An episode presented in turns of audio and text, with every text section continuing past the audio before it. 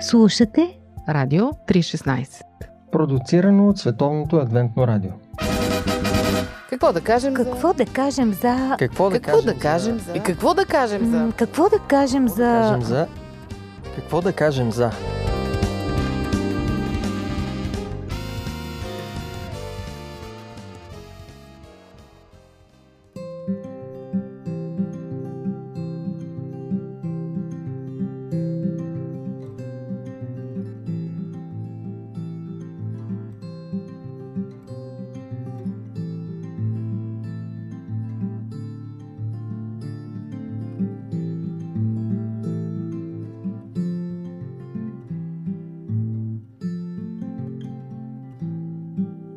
Здравейте, уважаеми слушатели! Ние, хората, си се делим много обикновено на интроверти и екстраверти. И знаете, едни обичат да работят сами, други с много хора, едни се сработват лесно, други не. Обаче, дори тези, които обичат да работят сами, понякога имат нужда от хора, а тези, които пък обичат хора, от време на време искат да остават сами. Та днес ще си говорим за това къде е границата между аз и другите. Войната между индивида и общността. Навлизаме дълбоко в философията. Здравейте от мен и от Боби и от Ради, с които днес ще си говорим. Та, вие от кои сте? Интроверти или екстраверти? Голяма тема е това. Според мен човек се променя. Така си мисля аз за себе си, нали? Защото винаги съм била с компании и много хора, но във времето разбрах, че или по-скоро други ми казаха, че аз съм интроверт. И наистина, като имах голям калабалък, ми разбирам хората, които искат така масово да унищожават. Натоварвате навалиците? Да, натоварваме. Някой път ме разтоварва по пазари, нали, примерно така. Ми е приятно. Значи ти интроверт. Бобич, ти? По темперамент и тестовете показват, че съм меланхолик. Значи си интроверт. Силно интроверт. Айде, всичките май сме интроверти. Но интересното е това, че когато четях за меланхолика, там пише, че има сериозни симптоми на сангвиник, които установявам понякога наистина. Ето никой не е в чист вид. Да, като Ради имам склонност да бъда сангвиничен тип човек. Скажи, кажа, че и екстравертни черти проявяваш. Да, обичам хора, да се срещам, да общувам. Както каза един наш приятел тук в едно интервю и много ме заинтригува, че всъщност са открити общителни интроверти. И аз се причислих в това.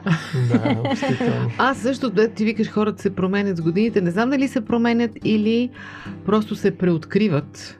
Защото аз също винаги съм израснала с мисълта, че съм екстраверт.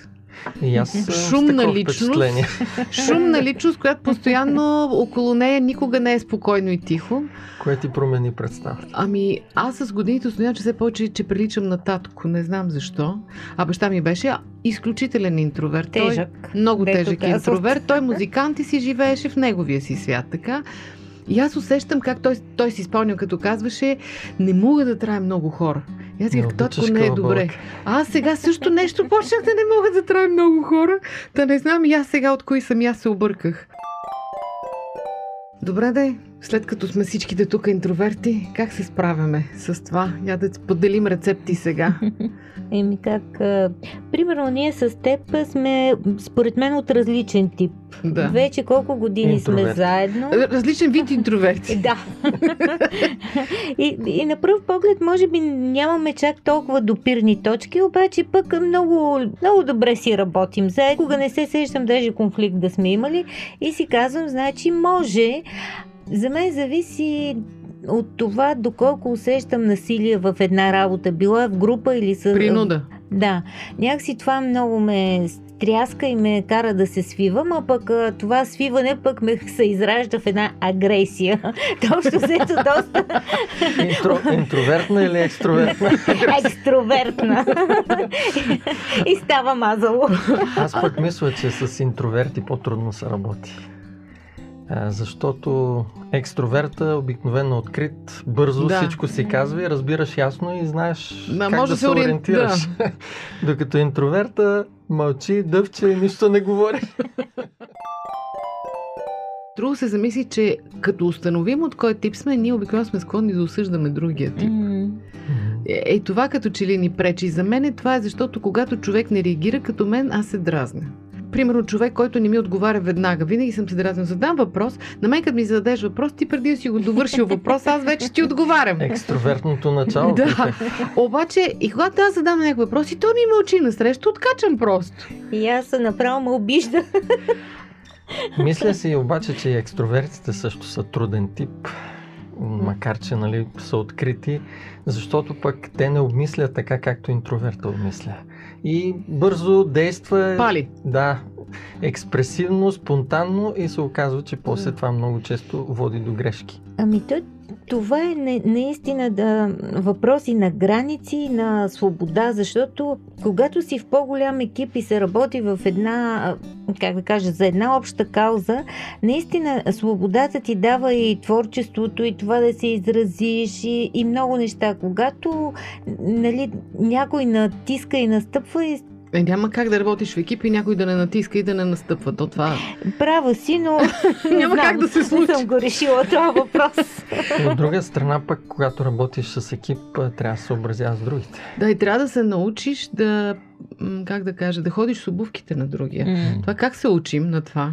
Да ходим с обувките на другите? Според мен две ключови неща са много важни. Това е да бъдеш позитивно настроен. Когато си позитивно настроен към другите, това много помага във взаимоотношенията. Да. Не си подозрителен. Да. И другото е приятелството. Близостта, която се създава в взаимоотношенията, това помага, въпреки различията, било екстровертни, интровертни, да се получат добри неща в екипната работа и в взаимоотношенията. То, нали, имаше един текст в Библията, който казва, че един на друг си носете слабостите, един на друг си носете товарите. Теготите. Да, теготите, казва един от преводите. Има един такъв проблем повсеместен, че ние искаме да бъдем чути, но не слушаме. Да, има го това. То тук егоизма вече си казва думата. Една от рецептите е да слушаш.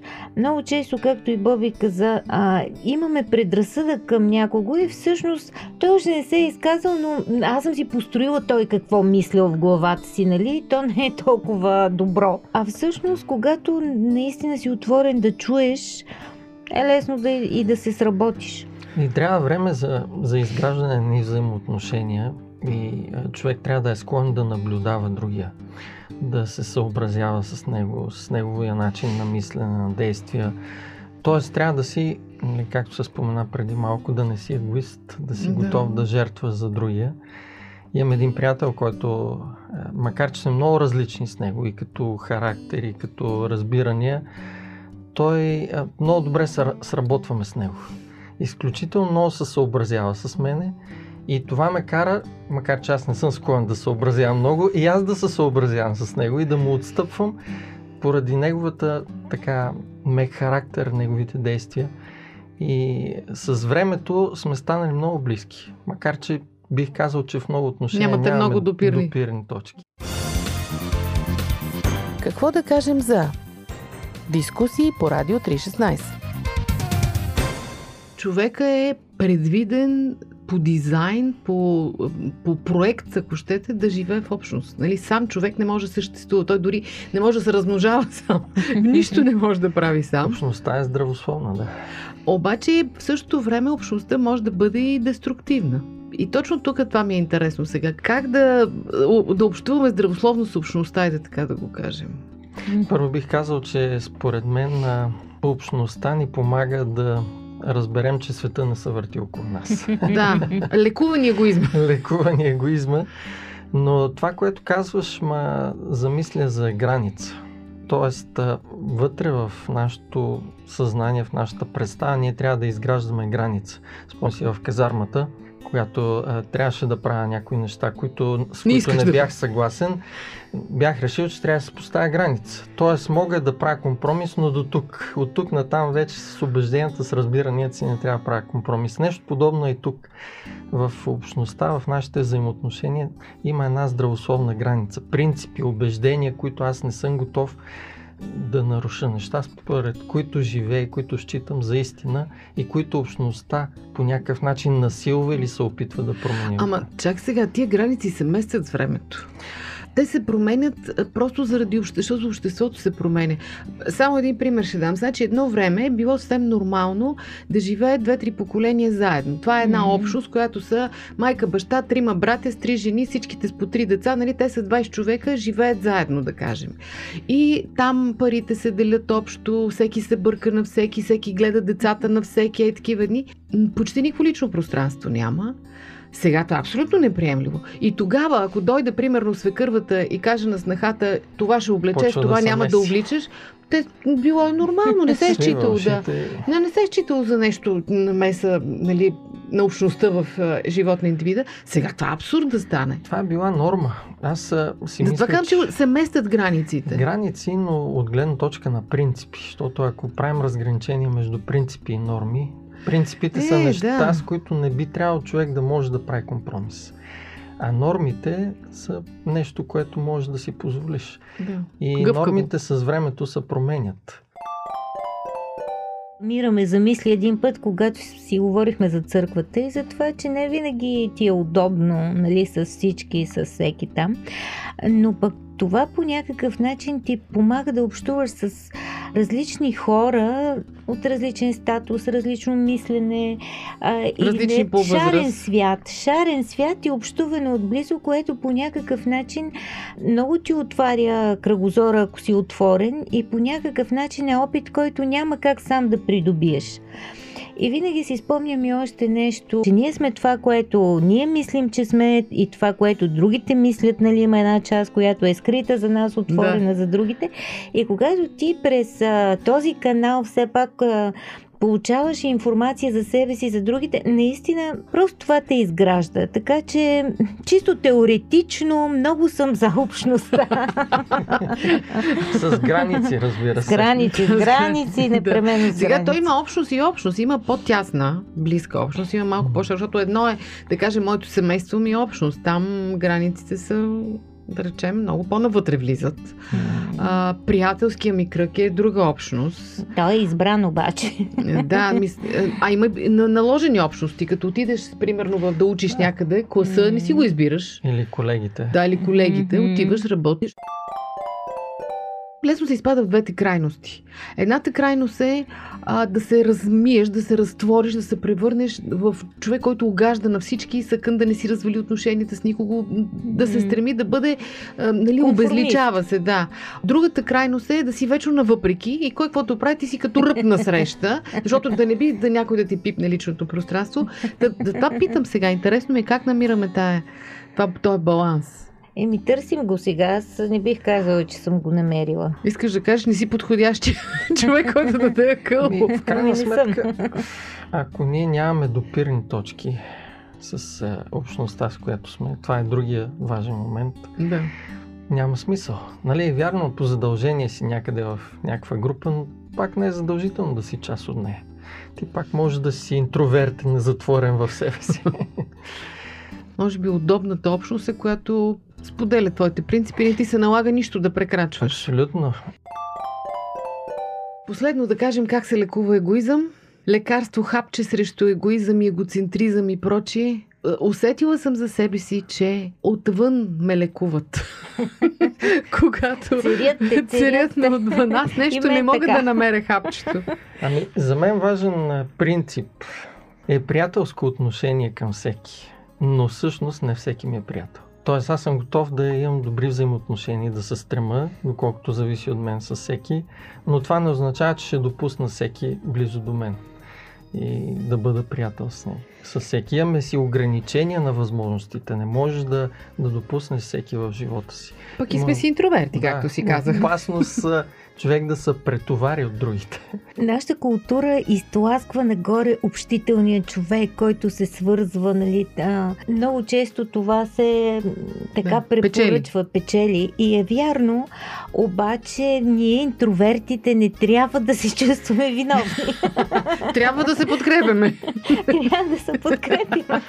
От по-далече, но от близо. В този смисъл може да кажем за здравословен егоизъм. Дай дефиниция тук сега. Вече ще сменим темата. Не, егоизъм в кавички, разбира се, но това е Да не позволяваш да те изяждаш. Да не позволяваш да носиш повече, отколкото можеш. Уважаеми слушатели, това е тема, която няма край и по която със сигурност и вие сте разсъждавали. Дано да сме ви дали някаква насока за мислене, някаква идея за това. Най-важното е да се разбираме и да живеем заедно, защото никой не може да бъде сам. Как беше? Никой не е остров. Пожелавам ви да си намерите своята общност, в която да се чувствате най-добре. Здравословно е. Да, най-комфортно в своята си общност. Това беше от нас за днес. До чуване, до следващия път.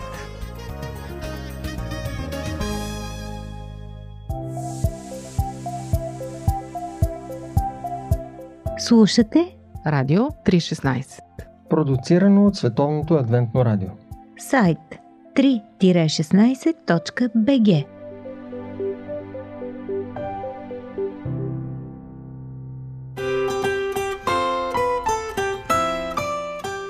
По пантофи.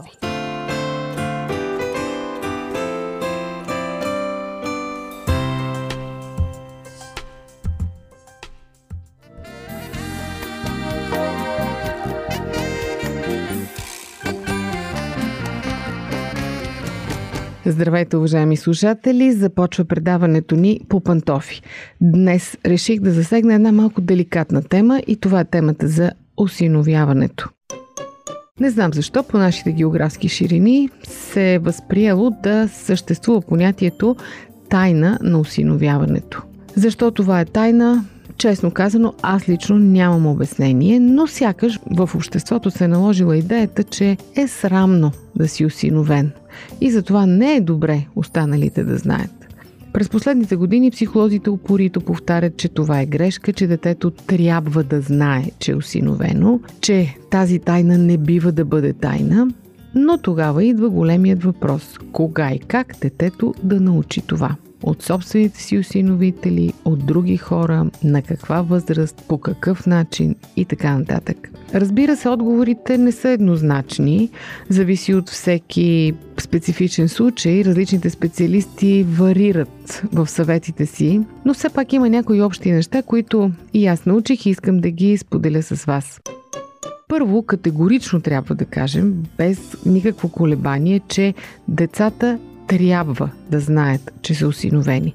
Не бива да се крие. Това е може би нещо, по което всички са единодушни. Въпросът е кога? Един специалист казва, че няма точен отговор, но така както детето научава постепенно, че има два крака, две ръце, че има очи, че печката пари и така нататък, в същия ред то трябва да научи в един момент, че е осиновено. Представете си как би се почувствало детето ви, ако е осиновено и вие изберете някакъв точно определен момент, заведете го на тържествена вечеря или на закуска или на обяд в сладкарница и най-тържествено му заявите и му кажете: ти сега трябва да знаеш нещо, искаме да ти кажем, че ти си осиновен. Специалистите казват, това не е най-добрият начин да го направите. А кой е най-подходящият? Въпросът е, че не бива да става изведнъж. Може би това звучи изненадващо, но няма с един разговор да изчерпите темата. Основно правило за говорене по тази тема е информацията да се подава постепенно, в унисон с способностите и интересите на детето, с неговата способност да асимилира информация и с въпросите, които то задава. То само подсказва кога какво е готово да приеме. Т.е. родителите трябва да виждат и чуват невидимите знаци за готовността на детето да разбере истината. Не бива да се чака то директно да започне да задава въпроси или ако това се случи да му се каже: ти си още малък, като порастеш ще разбереш. Щом има зададен въпрос, значи детето е готово да получи информация за него, а вашата задача е да прецените в какъв вид и по какъв начин ще му я поднесете. Опитайте се да се поставите на негово място, да се ограничите в своите знания до неговото ниво и ще разберете как и колко да му кажете. Кога е редно да кажем на детето нещо ново? Представете си как то открива своето тяло. Ръчичките, после крачетата, после други части, лапа ги, пипа ги, опипва ги, научава се да си служи с тях. И в един момент то престава да мисли за тях. защото те са нещо естествено и нормално, част от него. Никой възрастен човек не ходи като мисли: сега трябва да преместя левия крак, сега десния, сега трябва да стъпя с другия крак и така нататък. Това е целта, която си поставяме и по темата за осиновяването. Постепенно, на малки дози, накрая темата да стане нещо естествено за детето, един съвършен факт, който е част от него и който изобщо не го притеснява. Какво да кажем за дискусии по Радио 3.16? Много родители мислят, че детето не разбира, защото не може да говори. И по тази причина те не му говорят. Само че това е абсурдно. Ако вие не говорите на детето си, как то ще натрупа запас от думи, с които да свърже представите си? И тези представи съответно да формират речта му един ден. Така че говорете на детето си. Постоянно му говорете, така то трупа знания. И постепенно ще започне да повтаря вашите думи, интонации и фрази. Децата много обичат снимки и обичат да се разпознават на тях. Разглеждайте снимки с детето, то естествено ще сочи себе си, вас, другите, ще си играе на кой е това и по този начин вие можете недосадно, естествено да прокарате идеята за осиновяването. Например, ето това е денят, когато ние с татко те избрахме и те взехме от дома. Или пък, тук вече си вкъщи след като те осиновихме. Не се притеснявайте да използвате сложни думи и да смятате, че те са неразбираеми за него. Ако говорите по тема, която не го вълнува и с разни академични изрази, да, то няма да ви разбере. Но ако използвате думи като осиновяване, раждане, избор и така нататък, като фон на разглеждането на снимката, детето постепенно ще започне да ги свързва с съответните понятия. Изобщо думата осиновяване не бива да бъде срамна, рядко употребявана на дума табу. Семейството, включително бабите, дядовците, лелите, братовчетите, приятелите, трябва да се научат да говорят свободно за това, а не само когато детето заспи или шепнешком, или използвайки някакви заместващи думи. Не бива да се заблуждаваме. Децата са малки магиосници, надушват тези неща, чуват дори през стените и когато усетят, че има нещо срамно, нещо тайно, това ще ги накара да мислят така един ден за своето осиновяване. Когато детето е готово, то само започва да пита. Може да пита директно, но може да го направи и по заобиколен начин. Родителите просто трябва да внимават, когато той им подаде топката, образно казано, да я отиграят добре. И най-вече, не очаквайте детето да разбере какво му казвате още от първия път. Подайте му малка хапка информация, следващия път я разширете, следващия път още малко, следващия път използвайте отново въпросите му, така че информацията да се запамети в съзнанието му по естествен път, така както се запаметява всяка друга информация. Винаги когато говорите за важни неща, каквото е осиновяването, си представяйте как бихте говорили, примерно, по темата за секса. И как бихте искали вашите родители да са говорили с вас за това. Как вие сте се притеснявали някога и съответно вашите родители са се притеснявали и срамували. Не бива да се стига до такова усещане за неудобство и срам, когато говорите с детето за осиновяването. Удобен момент, например, да въведете темата е първият въпрос на детето, който е толкова класически, който абсолютно всички деца задават: откъде идват бебетата? Просто това е прекрасен момент да му кажете, че има деца, които живеят с биологичните си родители и деца, които живеят с родители, които са ги осиновили. Че то може да е родено от други родители, но сега е тяхно дете. Просто говорете спокойно, уверено, излъчвайки позитивно послание, детето ще го възприеме като нещо абсолютно естествено. Много е важно, освен това, да говорите точно и ясно. Не бива да се притеснявате да употребявате някои фрази, особено в ранна възраст. Обяснете на детето, че сте го взели от дом, като трябва да му бъде ясно, че дом това е специална институция, а не техният дом, в който в момента живеете. За осиновеното дете, детската градина може да бъде равносилна на дома, в който е било без родители, ако вие не му обясните разликата. Тоест, когато говорите с детето си за тези неща, не забравяйте, че то не знае нищо. За него няма срамни или странни неща. То просто ви вярва на 100%. Ако успеете да го направите, наградата е голяма. Осиновяването се превръща не в източник на ниско, а на високо самочувствие за децата, които са го разбрали добре. И ще завърша с мисълта на едно момиченце, на която попаднах в книга, която много силно ме впечатли. Когато го питат дали то знае, че е осиновено, казва: „О, да, аз знам и знам какво е да бъдеш осиновен. Другите деца са расли в корема на своята майка. А аз съм раснала в нейното сърце.“ По-добре няма как да се каже, нали? Пожелавам ви успех, ако имате този проблем, и наистина нека вашето дете се чувства обичано. Това беше от мен за днес. До чуване, до следващия път.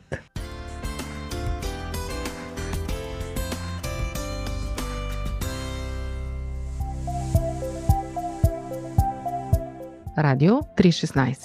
Продуцирано от Световното адвентно радио. Сайт 3-16.bg.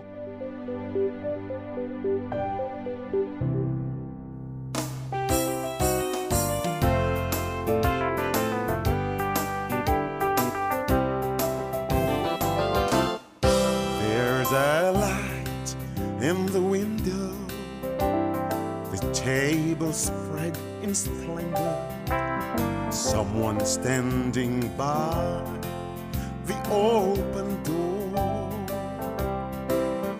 I can see the crystal river, I must be near forever. You see, I've never been this homesick before. See the bright light shine, it's just about home time. I can see my father standing at the door. This world has been a wilderness, I'm ready for deliverance. Lord, I've never been this homesick before.